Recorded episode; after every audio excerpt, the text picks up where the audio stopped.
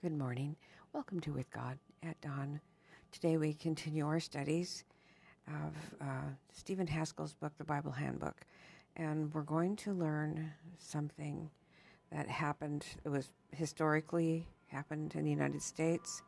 I think it was like 1833. Mm, well, was it? Uh, anyway, it, uh, we'll get to the date. But uh, oh no, it was 1780 May 19, 1780, was a fulfillment of prophecy. And we're going to be looking at signs of Christ coming in the heavens. Let's just have a little prayer first. Dear Jesus, thank you, Lord, that you helped us to be able to put together this study about the fulfillment of things happening in early, his, early history that pinpointed the, the beginning of the Day of Atonement and leading up to it and the beginning of the movement of your Advent people in the world who are looking for your coming. Thank you, Jesus. In your name we pray. Amen. All right, we're going to begin with this is almost all Bible verses today, with just one little additional reading from the great controversy. Controversy, controversy can't talk.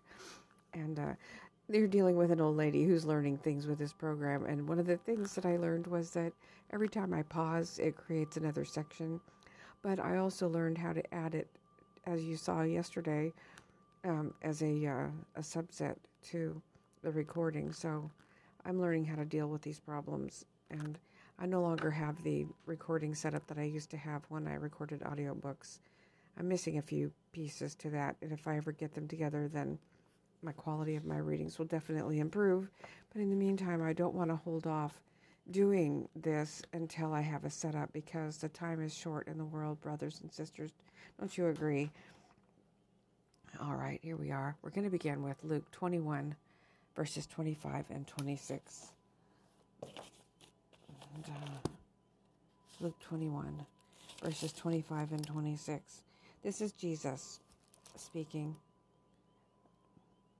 He said, And there shall be signs in the sun and in the moon and in the stars, and upon the earth distress of nations, with perplexity the sea and the waves roaring, men's hearts failing them for fear, and for looking after these things which are coming on the earth, for the powers of heaven shall be shaken. He also uh, tells that in his famous talk to the disciples in Matthew 24, but we're using Luke 21. Luke was actually very thorough as a physician, he really covered details. All right, so we're going to go to there were signs in the heavens and the earth, as what that explained to us. But we're going to flip over to Joel 3:15. And Joel 3:15. Joel um, was one of the minor prophets, although he, I don't consider him minor, but he had a small book. And he said, the Bible says, the sun and the moon shall be darkened, and the stars shall withdraw their shining. So the sun and moon and stars are darkened. And here is where I do the one book reference that I have, Great Controversy, pages 306 to 308. And it crossed my mind this morning that the Great Controversy, and I haven't looked into this, so don't um, take this to the bank, but I'm wondering if it parallels the uh, opening of the seals of Revelation which is the history of the church. The trumpets was a history of um, wars in the nations, and the seals, I think, were the history of the church. Was I'm, I'm not sure if I have that right. Actually, I would have to verify that. But I'm wondering if it, the the great controversy, the whole book, would open that up to us some more. I'd have to look at that someday. But right now, 306 through 308 has some paragraphs on this subject of the signs in the heavens uh, so, in those days after that tribulation, the sun shall be darkened. And of course, that's referring to the tribulation of the dark days of the uh, persecution of the papacy. So that gives us a time in history, kind of a nail. In those days after that tribulation, the sun shall be darkened, and the moon shall not give her light, the 1260 days or years terminated in 1798. Why 1798? Because that's when the papacy was taken captive by the general, Berthier's general and uh, so it very clearly terminated the Dark Ages and the beginning at the end or the beginning of the end of time. A quarter of a century earlier, persecution had almost wholly ceased. Between these two dates, according to the words of Christ, the sun was to be darkened on the May 19th of May, on the 19th of May, 1780. This prophecy was fulfilled, almost if not altogether alone, as the most mysterious and as yet unexplained phenomenon of its kind stands the dark day of May 19, 1780, a most unaccountable darkening of the whole visible heavens and atmosphere in New England. That the darkness was not due to an eclipse is evident from the fact that the moon was then nearly full. It was not caused by clouds or the thickness of the atmosphere, for in some localities where the darkness extended, the sky was so clear that the stars could be seen. Concerning the inability of science to assign a satisfactory cause for this manifestation, Herschel, the astronomer, declares The dark day in North America was one of those wonderful phenomena of nature which philosophy is at a loss to explain. The extent of the darkness was also very remarkable. It was observed at the most easterly regions of New England, westward to the farthest part of Connecticut, and at Albany, New York, to the southward. It was observed all along the sea coast and to the north as far as the American settlements extended. It probably far exceeded those boundaries, but the exact limits were never positively known. With regard to its duration, it continued in the neighborhood of Boston for at least 14 or 15 hours. The um, morning was clear and pleasant, but about 8 o'clock there was observed an uncommon appearance in the sun. There were no clouds, but the air was thick, having a smoky appearance, and the sun shone with a pale yellowish hue, but kept growing darker and darker until it was hid from sight. There was midnight darkness at noonday. The occurrence brought intense alarm and distress to multitudes of minds, as well as dismay to the whole brute creation, the fowls fleeing bewildered to their roosts, and the birds to their nests, and the cattle returning to their stalls, frogs and night hawks began their notes. The cocks crew as at daybreak. Farmers were forced to leave their work in the fields. Business was generally suspended, and candles were lighted in the dwellings. The legislature of Connecticut was in session at Hartford, but being unable to transact business, adjourned. Everything bore the appearance and gloom of night. The intense darkness of the day was succeeded, an hour or two before evening, by a partially clear sky, and the sun appeared, though it was still obscured by the black heavy mist. But this interval was followed, excuse me, by a return of the obscuration with greater density that rendered the first half of the night hideously dark beyond all former experience of the probable millions of people who saw it. From soon after sunset until midnight, no ray of light from moon or star penetrated the vault above. It was pronounced the blackness of darkness. Said an eyewitness of the scene, I could not help conceiving at the time that if every luminous body in the universe had been shrouded in impenetrable darkness or struck out of existence, the darkness could not have been more complete. Though the moon that night rose to the full, it had not the least effect to dispel the death like shadows. After midnight, the darkness disappeared, and the moon, when first visible, had the appearance of blood. Okay, one more page, a few paragraphs. The post, the poet Whittier, thus speaks of this memorable day. "'Twas on a May day of the far old year, seventeen hundred eighty, that there fell over the bloom and sweet life of the spring, over the fresh earth and the heaven of noon, a horror of great darkness. Men prayed and women wept. All ears grew sharp to hear the doom blast of the trumpet shatter the black sky. May 19, 1780, stands in history as the dark day. Since the time of Moses, no period of darkness of equal density, extent, and duration has ever been recorded. The description of this event, as given by the poet and the historian, is but an echo of the words of the Lord, recorded by the prophet Joel, 2,500 years previous to their fulfillment. The sun shall be turned into darkness, and the moon into blood, before the great and terrible day of the Lord come. Christ had bidden his people watch for the signs of his advent and rejoice as they should behold the tokens of their coming King. When these things begin to come to pass, he said, Then look up and lift up your heads, for your redemption draweth nigh. He pointed his followers to the budding tree of spring, and said, When they now shoot forth, ye see and know of your own selves that summer is now at hand. So likewise, ye, when you see these things come to pass, know ye that the kingdom of God is nigh at hand. Okay, and that the end of that reading. We'll go back to our Bibles, turn to Revelation 6, verse 12. Revelation 6, verse 12. And I have not put markers in all of my, so it'll be a lot of page turning here. Um, which is kind of hard when your hands are starting to feel numb, which I don't know what that's about. Revelation 6:12. All right. Grateful for every blessing. And I beheld when he had opened the sixth seal, and lo, there was a great earthquake, and the sun became black as sackcloth of hair, and the moon became as blood. All right, so we know that that happened under the sixth seal of the Bible in Revelation.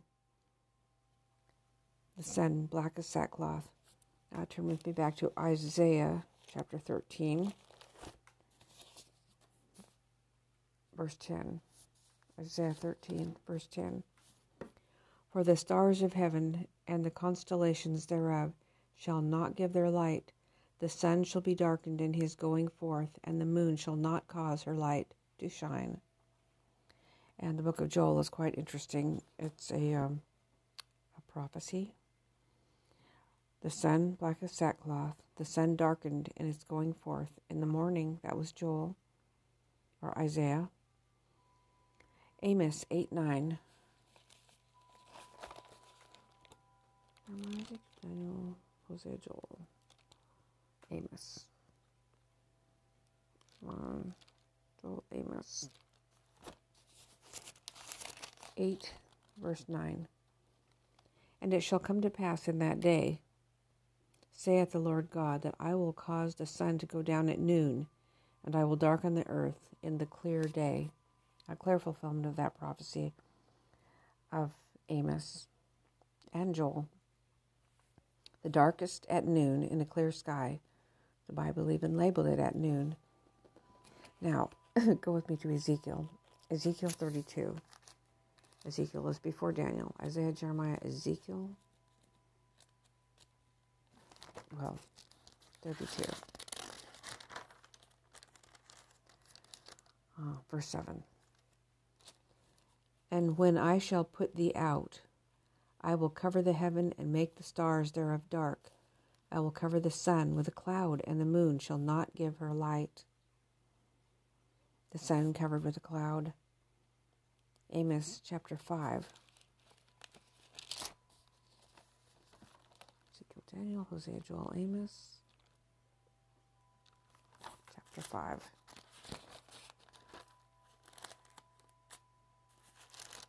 Verse 8. Hmm. Seek him that maketh the seven stars and Orion, and turneth the shadow of death into the morning, and maketh the day dark with night, that calleth for the waters of the sea, and poureth them out upon the face of the earth. The Lord is his name. The night was also dark. And Revelation 6:12, which we already read, said the moon would be like blood. But you can go back to it if you like. Matthew 24 29 is Jesus also speaking with his disciples, that narrative. We can flip over to Matthew 24. It's very close. Matthew 24. Jesus giving his narrative of the end times events. Matthew 24, verse 29. Immediately after the tribulation of those days shall the sun be darkened, and the moon shall not give her light and the stars shall fall from heaven, and the powers of the heavens shall be shaken. immediately after the tribulation of the 1260 years. Now I'm going to turn to Mark 13:24. Matthew Mark 13 24. And here's Jesus speaking again, telling, giving the signs of the end through the prophet Mark's narrative. But in those days after that tribulation, the sun shall be darkened, and the moon shall not give her light. It was darkened in the days, but after the tribulation. And Matthew 24 22 says the days were shortened. Matthew 24 22. And Jesus said, And except those days, except those days should be shortened, there should no flesh be saved. But for the elect's sake, those days shall be shortened. In other words, the persecution and the martyrdom was so horrifying that everyone was being destroyed. And so those days were shortened. In other words, it didn't quite make it all the way to 1798. The tribulation ceased about 1776. The 1260 years of Daniel, 725, began at 538 AD and ended in 1798. So 1776 was a bit short, but Jesus had said that they would be shortened. 1798 AD was the end of the tribulation. An account of the fulfillment is given in Webster's Dictionary, 1869 edition, as follows The dark day, May 19, 1780, so called on account of the remarkable darkness on that day extending all over New England. In some places, persons could not see to read common print in the open air for several hours together. The obscuration began about ten o'clock in the morning and continued till the middle of the next night, but with differences of degree and duration in different places. For several days previously, the wind had been variable, but chiefly from the southwest and northeast. The true cause of this remarkable phenomenon is not known. Herschel the astronomer says the dark day in North America was one of those wonderful phenomena of nature which will always be read of with interest, but which philosophy is at a loss to explain. So I'm going to go back to Revelation 16, verse 13, because it will tell us that the way that the stars fell was like green fruit being shaken from a tree. Revelation 6:13.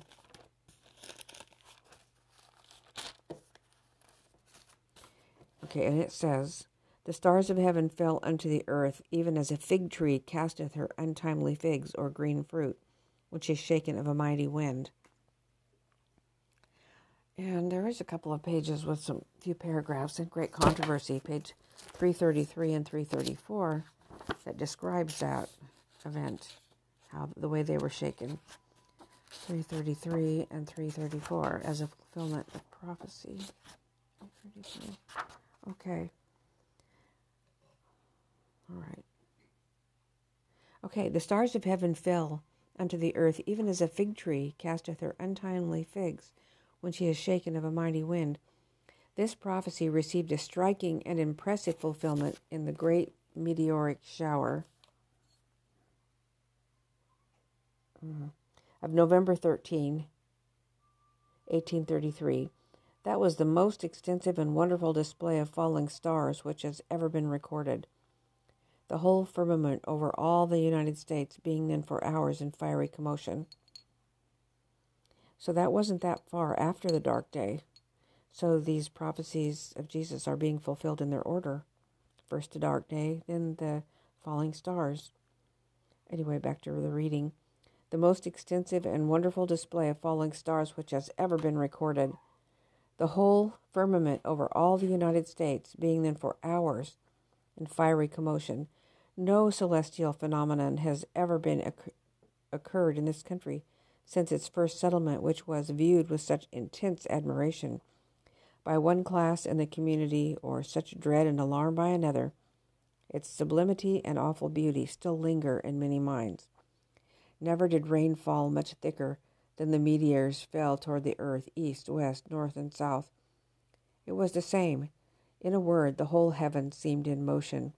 The display, as described in Professor Silliman's journal, was seen all over North America, from two o'clock until broad daylight.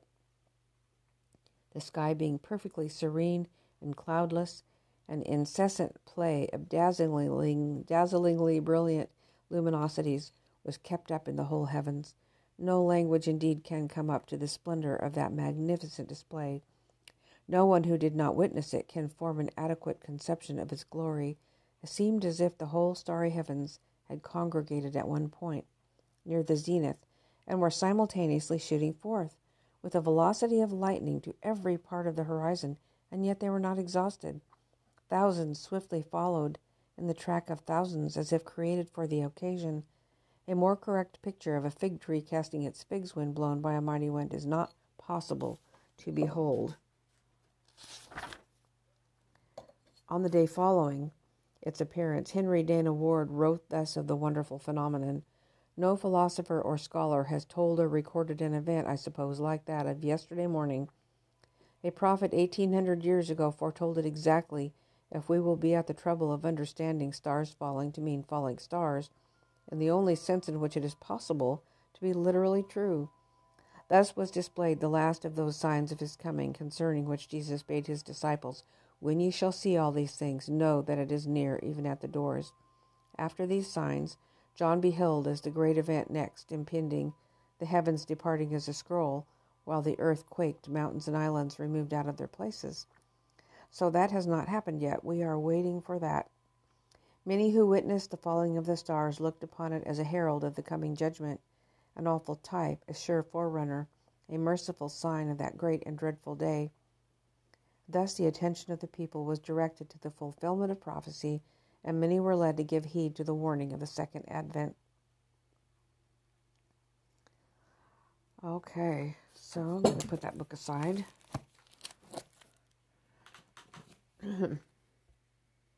hmm. The Dark Day An entire chapter in Devens' book, Our First Century, pages 329 to 336, is devoted to the description of the great shower of stars in November 13, 1833, which fulfilled this prophecy in every respect. I looked that book up. It's available as a PDF, and you can search that PDF if your phone allows you to you can find pages 329 to 336, which describes that event by someone who lived in that time. It's, it's titled Devens' Our First Century, pages 329 to 336. I'm not going to go read that, I don't think. Well, how much time do we have? We, have been 23 minutes and how much more? No, I'm not going to do that. Um, I will leave that for you to look up on your own if you have an interest. It, quite interesting. Or maybe I'll do a subsection of this reading to read that for those who want to follow along in it. Luke 21, 28 to 31. Luke 21. Luke, John. Luke 21. Um, 8, 28 to 31. And Jesus said, And when these things begin to come to pass, then look up and lift up your heads, for your redemption draweth nigh. And he spake to them a parable Behold, the fig tree and all the trees, when they now shoot forth, ye see and know of your own selves that summer is now at hand. So likewise ye, when you see these things come to pass, know ye that the kingdom of God is is nigh at hand. All right. The signs began to come to pass in 1780, and now they have come to pass. So, looking back to Matthew 24 33. Matthew 24 33. So likewise, ye, when ye shall see all these things, know that it is near, even at the doors. That's Jesus' words. The Savior at the door and Luke 21:32 and Matthew 24:34 both say this generation shall not pass till all these things are fulfilled or those who live on the earth are not going to all die before these happen. Um, so I'll look those up real quick. Um, Matthew, I'll read Matthew 24, 34 first since I'm already there. Matthew 24, 34, Jesus says, Verily I say unto you, this generation shall not pass till all these things be fulfilled. And Luke 21 32, I believe, also says the same thing. Luke 21 32. Jesus says, Verily I say unto you, this generation shall not pass till all be fulfilled. So before life is dead on this planet, these things are going to happen. Well, they did happen, and they happened timely at the right time and in the right order. And Desire of Ages, page 632, gives us a little bit more details. I'll grab that real quick. Um, 632.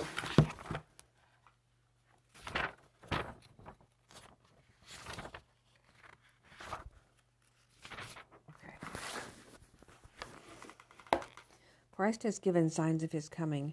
He declares that we may know when he is near, even at the doors. He says of those things, of the of the of those sorry. He says of those who see these signs, this generation shall not pass till all these things be fulfilled. These signs have appeared. Now we know of a surety that the Lord's coming is at hand. Heaven and earth shall pass away, he says, but my words shall not pass away. Hmm and page 406. Page 406, 32, and page 406.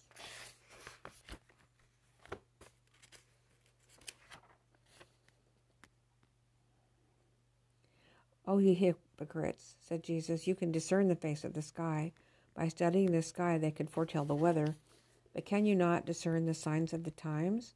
Christ's own words, spoken with the power of the Holy Spirit, that convicted them of sin, were the sign that God had given for their salvation, and signs direct from heaven had been given to attest the mission of Christ. The song of the angels to the shepherds, the star that guided the wise men, the dove, and the voice from heaven at his baptism were witnesses for him. And he sighed deeply in his spirit, and saith, Why doth this generation seek after a sign? There shall no sign be given unto it but the sign of the prophet Jonas. As Jonah was three days and three nights in the belly of the whale, Christ was to be the same in the heart of the earth, which, of course, he began to be in the heart of the earth in the Garden of Gethsemane.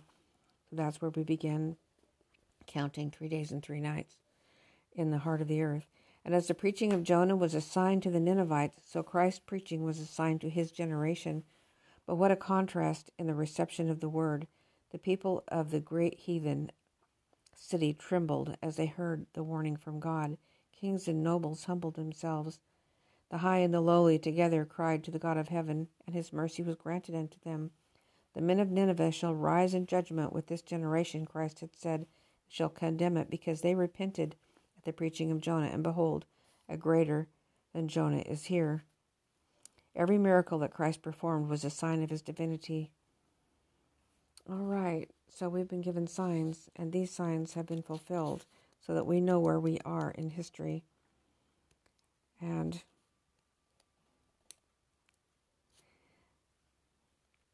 Luke 11 29. I think I may have just read something out of order, but I think it'll still be okay. Luke 11 29. We shall see, shall we not? For I'm bringing you along with me, and as I learn, as I learn, Mark, Luke, we'll learn together. Luke 11. Oh my goodness, I'm slow. Luke 11, 29. And when the people were gathered thick together, he began to say, This is an evil generation. They seek a sign, and there shall no sign be given it but the sign of Jonah the prophet. Mm. Okay.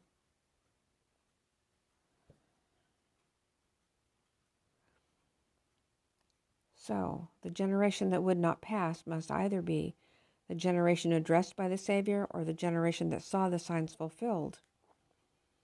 The generation living in Christ's day had only one sign and therefore could not sin be the one that would not pass away until all things were fulfilled. Okay it could not be the one. Sorry, I think there was a typo in this person who typed this book. They could not be the one that would not pass away. So our generation is the one that won't pass away till all things were fulfilled um, or die off the earth. Matthew twenty four thirty five. see. Back in the day when this book was typed up and put together, they didn't have the ability to edit things very easily. Somebody had to actually hand set the type. So Matthew 24, 35. And when they made typos, we still can see them when we read the book. And that's kind of comforting because you feel like you've got the real thing in your hand. Matthew.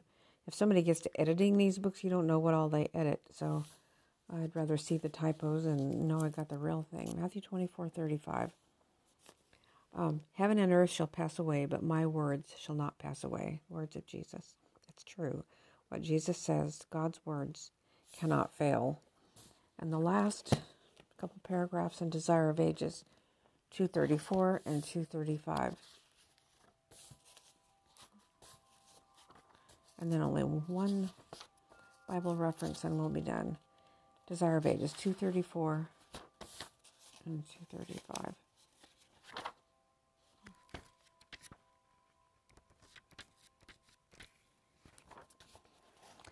It was Gabriel the angel, next in rank to the Son of God, who came with the divine message to Daniel. It was Gabriel, his angel, whom Christ sent to open the future to the beloved John. And a blessing is pronounced on those who read and hear the words of the prophecy and keep the things written therein. The Lord God will do nothing. He reveals his secrets to his servants, the prophets. And while the secret things belong unto the Lord our God, those things which are revealed belong unto us and to our children forever. God has given these things to us, and His blessing will attend the reverent, prayerful study of the prophetic scriptures. As the message of Christ's first advent announced the kingdom of His grace, so the message of His second advent announces the kingdom of His glory. And the second message, like the first, is based on the I'm so sorry, on the prophecies the word of the angel to Daniel relating to the last days, or to be understood in the time of the end.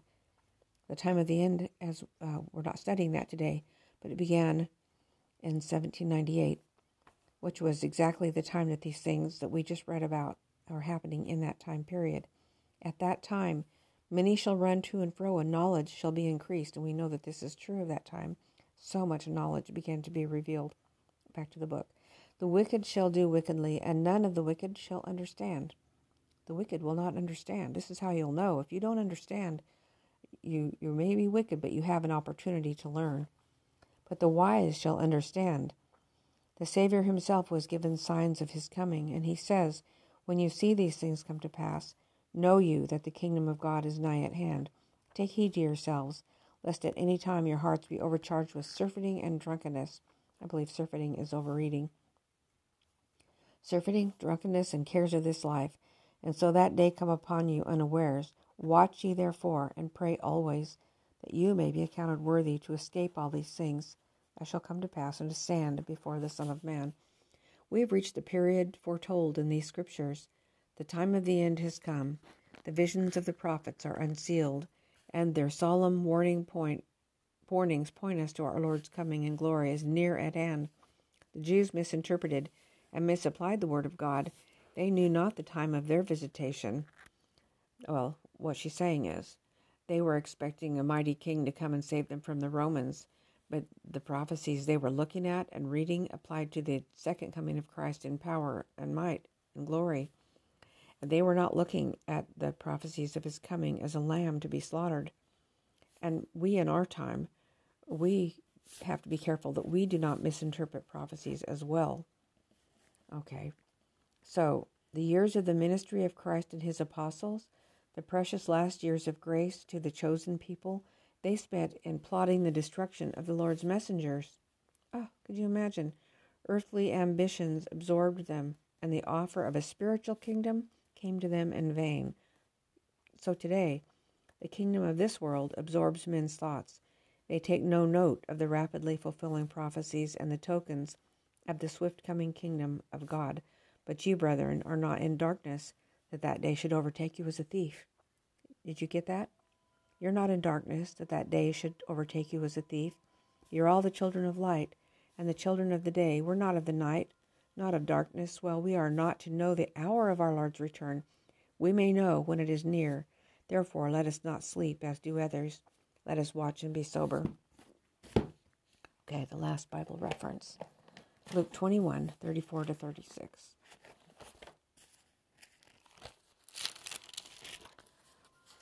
Ooh, it opened right up to that, yay. Luke 21 34 to 36. And take heed to yourselves, lest at any time your hearts be overcharged with surfeiting and drunkenness and cares of this life, so that day come upon you unawares. For as a snare shall it come on all them that dwell on the face of the whole earth. Watch ye therefore, and pray always, that ye may be accounted worthy to escape all these things that shall come to pass, and to stand before the Son of Man. All right, my brothers and sisters, that's the end of that study, and I'm just going to recap them quickly. And I would like to encourage you to follow along with me as we go through these studies because we're going to learn and find out so much. And it will, it is a nail in a sure place. And we'll realize, we already kind of realize where, that we're where we are in time, but this is an amazing study. So we learned that there would be signs in the heaven and the earth. The sun and moon and stars would be darkened. The sun would be black as sackcloth. The sun darkened in its going forth in the morning, to darkest at noon. The sun covered with a cloud. Then the night was dark. The moon was like blood.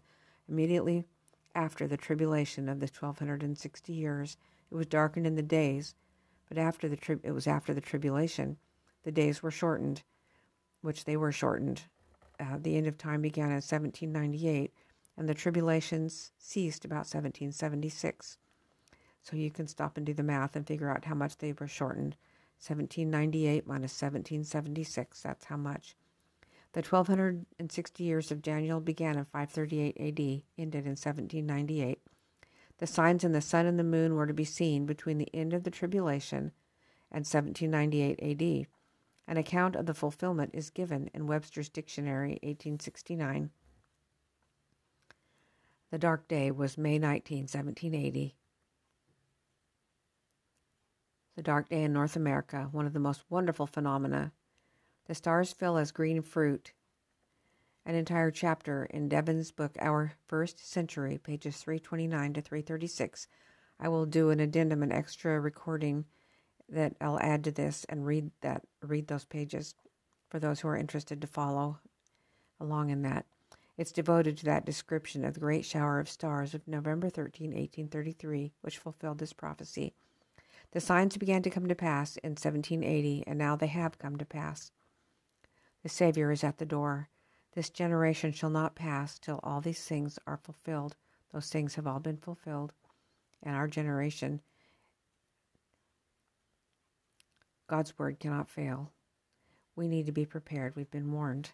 All right, let's have a prayer. And dear Jesus, I pray for those who are here with me this morning as we begin to get more deeply into these studies. I pray that you will open our understanding. Give us your Holy Spirit. Lord, take from us those things that stand between us and you and our understanding. Thank you, Jesus. In your name I pray. Amen. Okay, brothers and sisters, for those who are interested, there will be an added little recording of Devens' uh, book. All right, have a good day.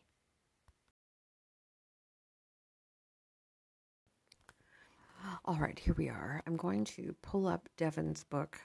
I've got it open on my phone. I'm going to need a magnifying glass. Let's have it turned sideways, please. There we go. Okay. Okay. Oh dear. I hope I did not lose. Oh, page 329. Okay.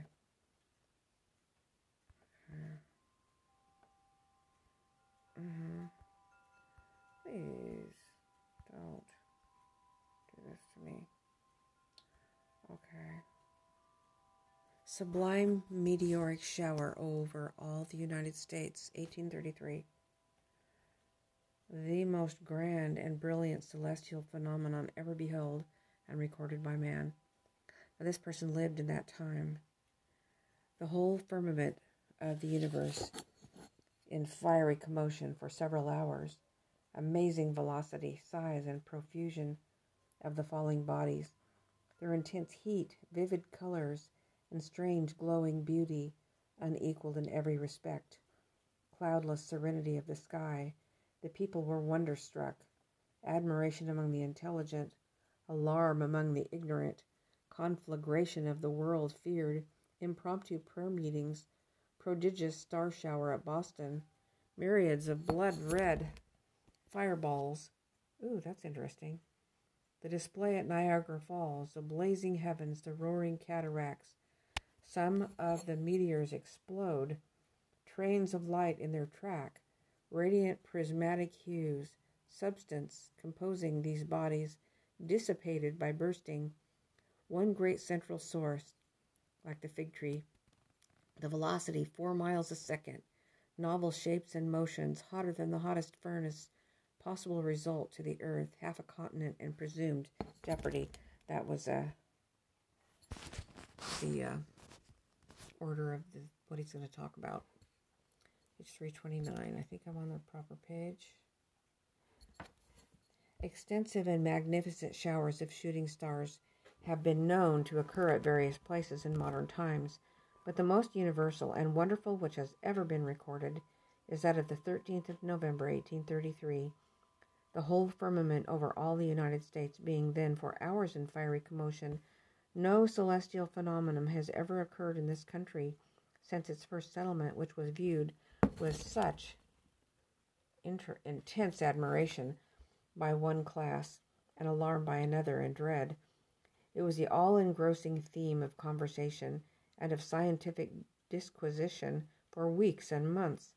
Indeed, it could not be otherwise than that such a rare phenomenon, phenomenon, next in grandeur and sublimity to that of a total solar eclipse, or a great comet stretched athwart the starry heavens in full view of a wonder-struck universe, should awaken the deepest interest among all beholding it. Nor is the memory of this marvelous scene yet extinct.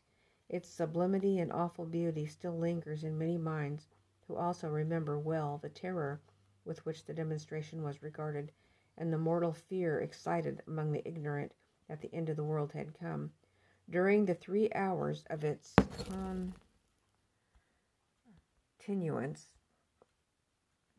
the day of judgment was believed to be only waiting for sunrise, and long after the shower had ceased, the morbid and superstitious still were impressed with the idea that the final day was at least only a week ahead.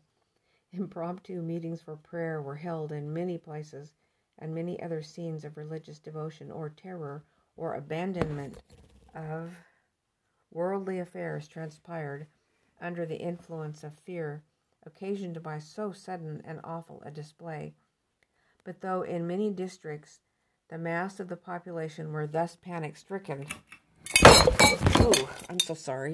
I knocked my lamp over. Oh dear, did I lose everything? Oh my goodness. Oh, where am I? Mm. Okay, here we are. But though in many districts the mass of the populations were thus panic stricken through fear as well as want of familiarity with the history of such appearance, the more enlightened were profoundly awed at contemplating so vivid a picture of the apocalyptic image, that of the stars of heaven falling to the earth, even as a fig tree casteth her untimely figs when she is shaken of a mighty wind. In describing the effect of this phenomenon upon the black population, a southern planter says, I was suddenly awakened by the most distressing cries that ever fell on my ears. Shrieks of horror and cries for mercy could be heard from most of the Negroes of three plantations, amounting in all to some six or eight hundred. While earnestly and breathlessly listening for the cause, I heard a faint voice near the door calling my name. I arose and taking my sword stood at the door. At this moment I heard the same voice still beseeching me to rise and saying, Oh my God, the world is on fire. I then opened the door, and it is difficult to say which excited me most the awfulness of the scene or the distressed cries of the Negroes. Upwards of one hundred lay prostrate, prostrate on the ground, some speechless, and others uttering the bitterest moans, but with their hands raised, imploring God to save the world and them. The scene was truly awful, for never did rain fall much thicker, than the meteors fell toward the earth, east, west, north, and south. It was the same. Excuse me, sorry. In a word, the whole heavens seemed in motion. The display, as described in Professor Silliman's journal, was seen all over North um, America. The chief scene of the exhibition was within the limits of the longitude of 61 degrees in the Atlantic Ocean and that of 100 degrees in central Mexico, and from the North American lakes to the southern side of the island of Jamaica.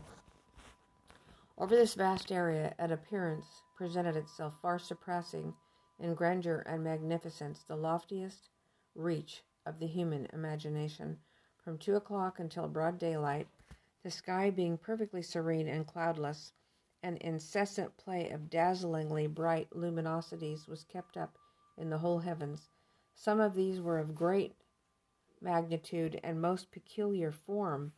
One of large size remained for some time almost stationary in the zenith over the falls of Niagara, emitting streams of light which radiated in all directions. The wild dash of the waters, as contrasted with the fiery commotion above them, formed a scene of unequaled and amazing sublimity. Arago computes that not less than 240,000 meteors were at the same time visible above the horizon of Boston. To form some idea of such a spectacle, one must imagine a constant succession of fireballs resembling skyrockets, radiating in all directions from a point in the heavens near the zenith and following the arch of the sky towards the horizon. They proceeded to various distances from the radiating point, leaving after them a vivid streak of light and usually exploding before they disappeared. The balls were of various sizes and degrees of splendor. Some were more mere points, but others were larger and brighter than Jupiter or Venus, and one in particular appeared to be nearly of the moon's size. But at Niagara no spectacle so terribly grand and sublime was ever before beheld by man as that of the firmament descending in fiery torrents over the dark and roaring cataract. Everywhere within the range of the exhibition, the first appearance was that of fireworks of the most imposing grandeur, covering the entire vault of heaven with myriads of fireballs resembling sky rockets. On more attentive inspection, it was seen that the meteors exhibited three distinct varieties as follows, described by Dr. Olmsted. First, those consist, consisting of phosphoric lines, apparently described by a point. Thus, variety was the most numerous. This variety was the most numerous. Everywhere filled the atmosphere, and resembling a shower of fiery snow driven with inconceivable velocity to the north of west and transfixing the beholder with wondering awe. Second, those consisting of large fireballs which at intervals darted along the sky, leaving luminous trains which occasionally remained in view for a number of minutes and in some cases for half an hour or more. This kind appeared more like falling stars, giving to many persons the very natural impression that the stars were actually falling from the sky and it was principally this spectacle which caused such amazement and terror among the unenlightened classes. Third, those undefining luminous bodies which remained nearly stationary in the heavens for a considerable period of time. These were of various size and form. One of the most remarkable circumstances attending this display was that the meteors all seemed to emanate from mm, from from the sky, run along the vault with immense velocity describing in some instances an arc of 30 or 40 degrees in less than four seconds. The trains which they left were commonly white, but were sometimes tinged with the various prismatic colors. One ball, seen at New Haven and supposed to have been identified with one described by various observers, that shot off in the northwest direction and exploded a little northward of the star Capella left just behind the place of explosion a phosphorescent train of peculiar beauty. The line of direction was at first nearly straight, but it soon began to contract, contrast in length, to dilute, dilate in breadth, and to assume the figure of a serpent. drawing himself up until it appeared like a small luminous cloud of vapor. This cloud was borne eastward, the wind blowing gently in that direction, opposite to the course in which the meteor had proceeded, remaining in sight several minutes. Of the third variety of meteors, the following are remarkable examples. At Poland, Ohio, a luminous body was distinctly visible in the northeast for more than an hour. It was very brilliant, in the form of a pruning hook, and apparently 20 feet long and 18 inches. Mm. One and the same point, that is, if their lines of direction had been continued backward, they would have met in the same point southeast, a little from the zenith. They set out at different distances from this point, and following the arch of this Oh dear, I have messed up. Okay, 20 feet long and 18 inches broad, it gradually settled towards the horizon until it disappeared. At Niagara Falls, a large luminous body shaped like a square table was seen nearly in the zenith, remaining for some time almost stationary and emitting large streams of light. At Charleston, South Carolina, a meteor of extraordinary size was seen to course the heavens for a great length of time, and then was heard to explode with the noise of a cannon. The point from which the meteors seemed to issue was observed by those who fixed the position of the display among the stars to be in the constellation Leo. At New Haven, it appeared in the bend of the sickle, a collection of stars in the breast of Leo, a little to the westward of the star Gamma Leonis, by observers at other places remote from each other, it was seen in the same constellation, although in different parts of it. An interesting and important fact in this connection is that this radiating point was stationary among the fixed stars, that is, that it did not move along with the Earth in its diurnal revolution eastward, but accompanied the stars in their apparent progress westward. According to the testi- testimony of by far the greater number of observers, the meteors were in general unaccompanied by any very peculiar sound, but on the other hand, such a sound proceeding as was supposed from the meteors was said to be distinctly heard by a few observers in various places. These sounds are represented either as a hissing noise, like the rushing of a skyrocket, or as explosions, like the bursting of the same bodies, and these instances were too numerous to permit the supposition that they were imaginary. A remarkable change of weather from warm to cold accompanied the meteoric shower or immediately following it. In all parts of the United States, this change was remarkable for its suddenness and intensity. In many places, the day preceding had been unusually warm for the season, but before morning a severe frost ensued, unparalleled for the time of year. Indeed, the seasons and atmospheres, atmospheric changes exhibited remarkable anomalies long after that period. Thus, in parts of Michigan, so uncommonly mild was the season throughout the latter part of November and the whole of December that the Indians made maple sugar during this month, and the contiguous lakes remained unfrozen as late as January 3rd. At the same period, the season in the southwestern states, as far as New Orleans, was uncommonly cold in most portions of New England, an unusually mild winter was succeeded by a remarkable cold and backward spring, repairing domestic fires, requiring domestic fires to be kept throughout the month of May and frequently in the month of June. A succession of gales commenced about the time of the meteoric shower, first in the Atlantic Ocean and afterward in various parts of the United States, almost unequaled in this country for their frequency and violence. The meteors were constituted of very light combustible materials. Their combustibility was rendered evident by their exhibiting the actual phenomena of combustion being consumed or converted into smoke with intense light and heat, and the extreme tenuity of the substance composed composing them is inferred from the fact that they were stopped by the air. Had their quantity of matter been considerable, with so prodigious a velocity, they would have had a sufficient momentum to enable them to reach the earth, and the most disastrous consequences might have ensued.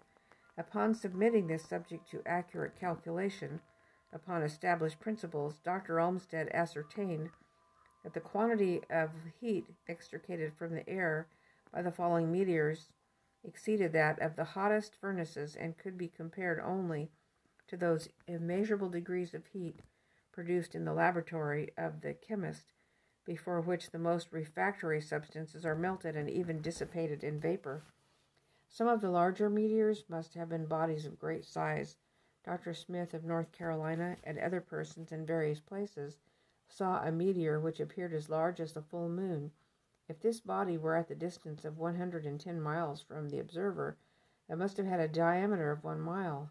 If at a distance of 11 miles, its diameter was 528 feet, and if only one mile off, it must have 48 feet in diameter. These considerations leave no doubt that many of the meteors were of great size, though it may be difficult to say precisely how large.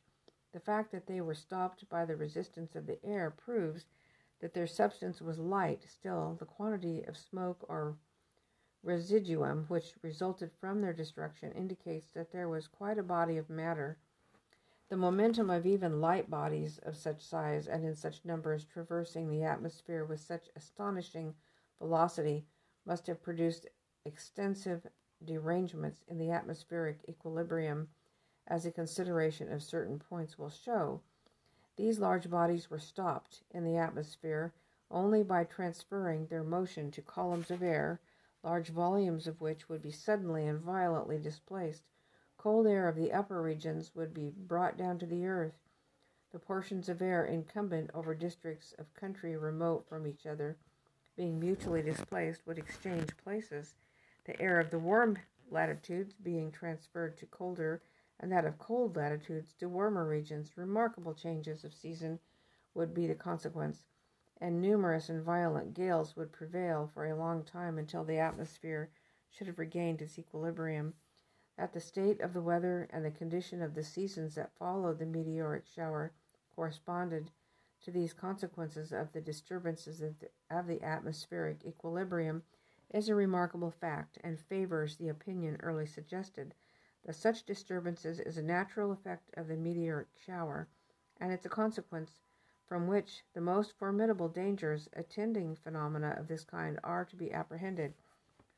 With regard to the nature of the meteors, Dr. Olmsted, after establishing the fact that they were combustible, light, and transparent bodies, infers that the I think we're on the last page the cloud which produced the fiery shower, consisting of nebulous matter and analogous to that which composes the tails of comets.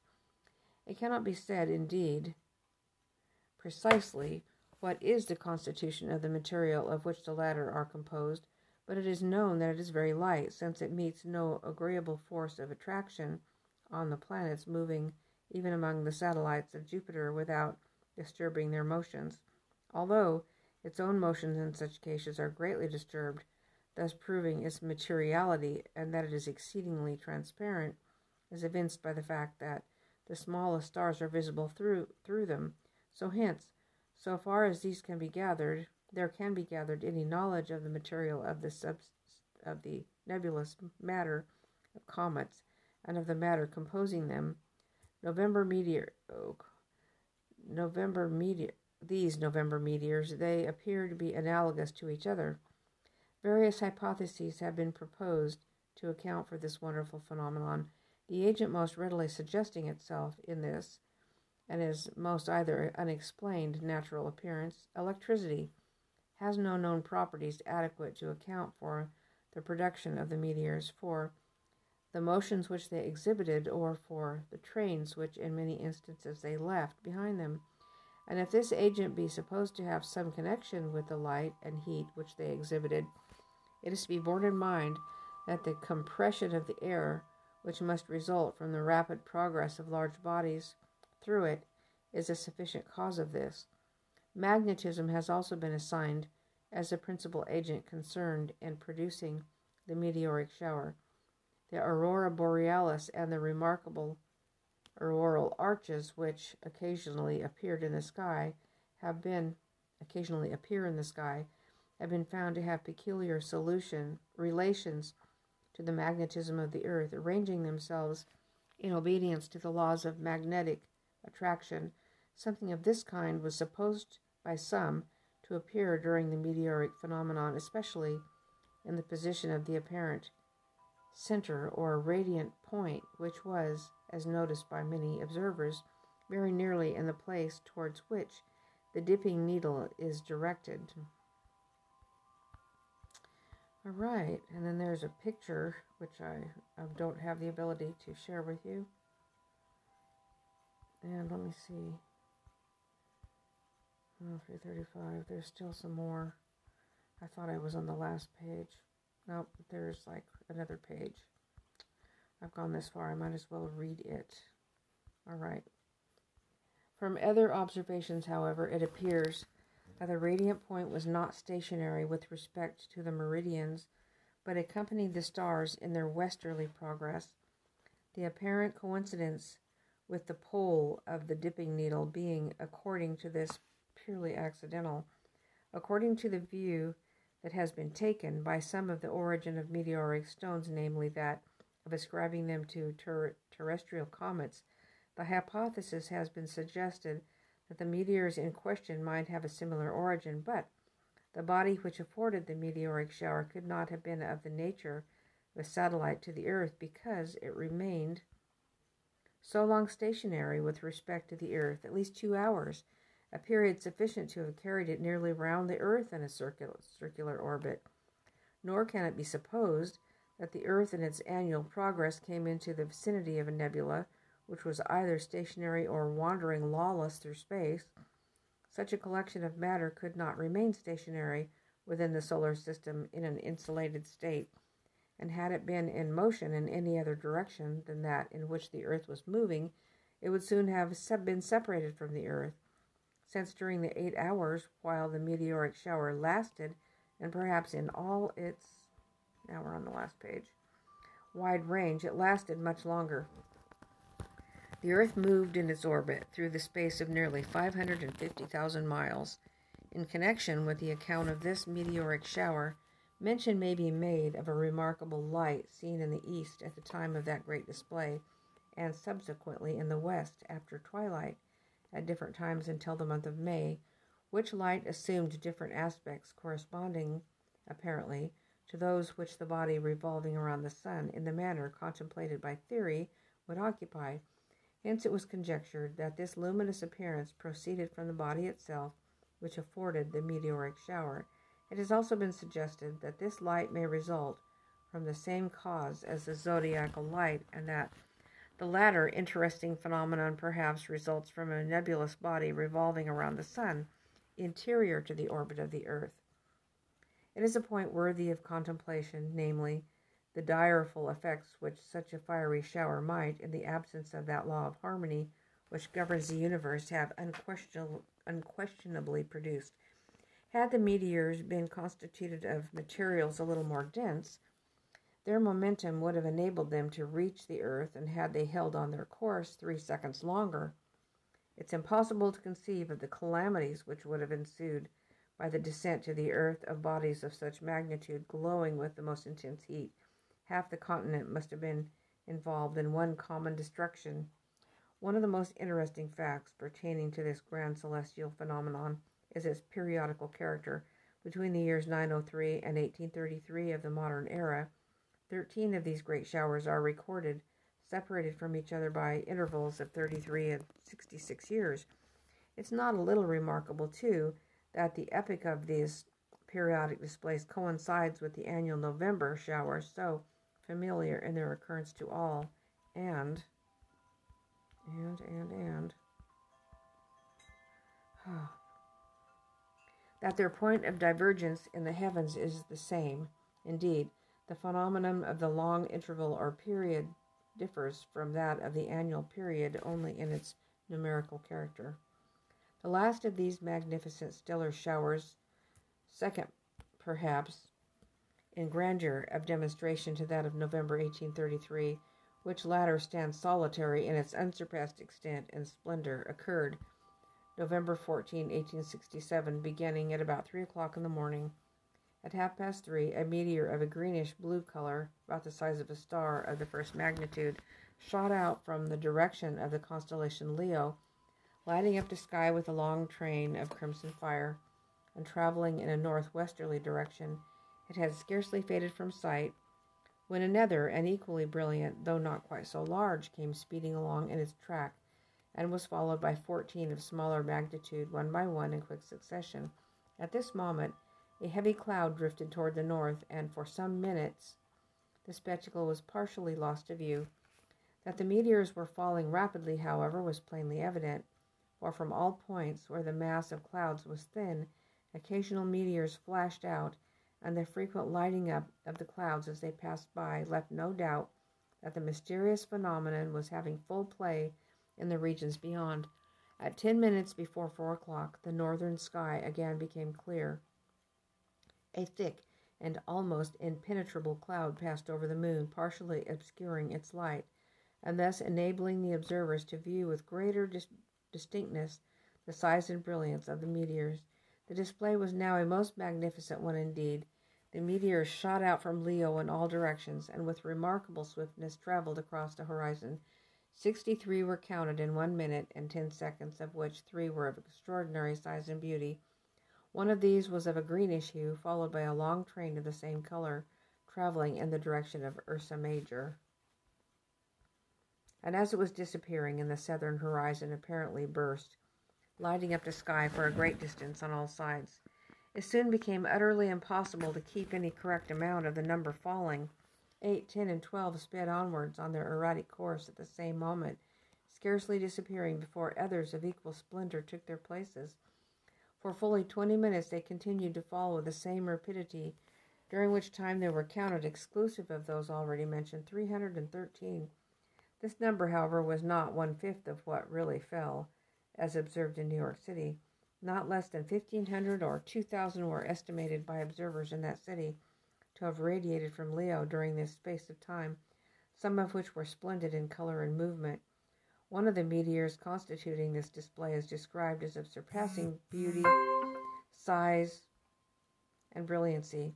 It radiated from Leo and took a direct northerly course toward Ursa Major followed by a long train of yellowish red hue which spanned the horizon from its point of appearance to that of its disappearance. This meteor was of the same greenish blue color as the others that preceded it. Okay, finally, we're getting to the end. That's been awfully long. I so apologize. And as it passed over about one half of the course traversed, it seemed to burst, and then the spectacle was one of extreme beauty. Apparently, hundreds of fragments of an almost blood red color broke from it and scattered in every direction, while it continued its course toward the north, no longer wearing its greenish blue color, but of one uniform and beautiful blue. The panorama it presented was exceedingly grand and lasted about three minutes before the varied colors disappeared and the firelit skies resumed their wonted serenity. After the appearance of this, the display gradually died away although it is doubtful, from the want of the requisite data, whether the source of the meteors or the meteors or the height of the meteoric cloud has been accurately ascertained. Yet the truth in regard to the latter may be approximated.